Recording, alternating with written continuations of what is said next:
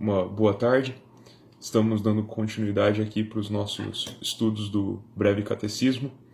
É, no vídeo passado, nós falamos sobre o sétimo mandamento e, como bem previsível, nesse a gente vai falar sobre o oitavo, nas perguntas de 73 a 75 do Breve Catecismo.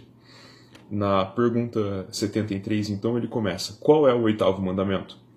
E em Êxodo 20:15 a gente já vê a resposta bem clara: não furtarás.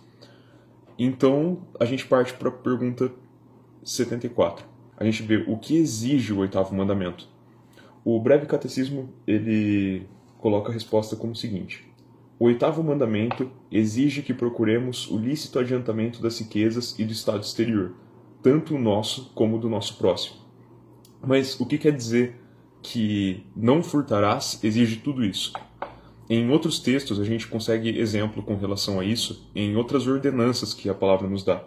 É, em textos como 1 Timóteo 5,8, a gente lê: Ora, se alguém não tem cuidado dos seus, especialmente dos da própria casa, tem negado a fé, e é pior do que o descrente. Ou seja, menções ao cuidado das próprias coisas. Esse mesmo é ordenado pela própria palavra. E isso seria também condizente com é, não furtar, porque furtar seria uma forma de conseguir algo para si a partir daquilo que é do outro, tomar o que é do outro. E o certo é o adiantamento lícito das riquezas, não essa tomada ilegítima das riquezas, que seria o furto. Agora, é, com relação a tanto do estado daquele, o nosso próximo, é, nós vemos em Êxodo 23, de 4 a 6, por exemplo. Se encontrares desgarrado o boi do teu inimigo ou o seu jumento, lhe reconduzirás. Se vires prostrado debaixo da tua carga o jumento daquele que te aborrece, não o abandonarás, mas ajudá-lo-ás a erguê-lo. Não perverterás o julgamento do teu pobre na sua casa. Ou seja, até mesmo daquele que, mencionado como inimigo, então suponho que também, aquele do qual nós não nos agradamos, por assim dizer, também esse nós devemos ajudar nesse adiantamento lícito das riquezas, é, desde que seja próximo, como ele disse aqui. Então, ele não é só uma coisa do próprio, mas se estende a todo esse exterior.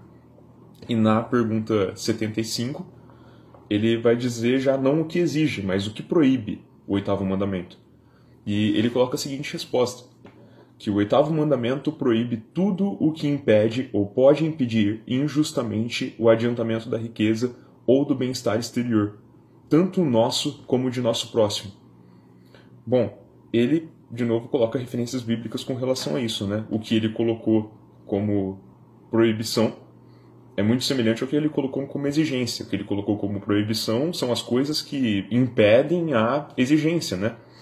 E no caso, texto de base que ele coloca, por exemplo, é, é conselho com relação a isso. Provérbios 28, 19. Ele diz: O que lavra a sua terra é, virá a fartar-se de pão, mas o que se ajunta aos vadios se tardará de pobreza. Ou seja, se ajuntar aos vadios vai impedir esse adiantamento lícito. Então, é uma coisa que não deve ser feita, já que esse adiantamento lícito é uma exigência. Agora, por exemplo, que lavrar a sua terra virá fartar-se de pão. Lendo aqui. Então, é, estar lavrando a sua terra, nesse sentido, é uma exigência também, porque isso vai estar tá cooperando para esse adiantamento lícito.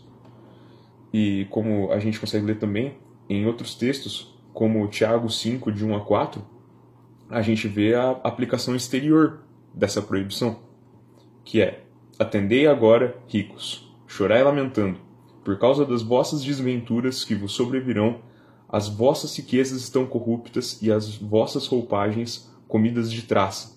O vosso ouro e a vossa prata foram gastos de ferrugens, e a sua ferrugem há de ser por testemunho contra vós mesmos e há de devorar como fogo as vossas carnes. Tesouros acumulastes nos últimos dias, Eis que o salário dos trabalhadores que ceifaram os vossos campos e que pós foi retido com fraude está clamando, e os clamores dos ceifeiros penetram até os ouvidos do Senhor dos Exércitos. Ou seja, é, nesse texto, quando ele está se referindo aos ricos, no caso, esses ricos tendo terras, aqueles que trabalham para esses ricos como próximos, é, eles estão sem esse adiantamento de suas riquezas. E isso também vai ser uma preocupação desses ricos na medida em que esses são seus próximos. Então, o adiantamento da riqueza desses seus próximos também é algo importante para esses, já que é, isso também coopera para esse cumprimento da exigência do oitavo mandamento. É, não havendo furto, não havendo tomada daquilo que é do outro, da riqueza do outro, tendo a providência também da riqueza do outro e se preocupando com essa. E então é isso. Essas foram as perguntas 73, 74, 75, resumindo o qual é o oitavo mandamento, que é não furtarás, o que ele exige, que é o adiantamento lícito das riquezas, tanto as próprias quanto as do próximo, e o que ele proíbe, que são as coisas que impedem ou colocam em risco esse adiantamento lícito das riquezas. E foi esse o nosso vídeo e até o próximo.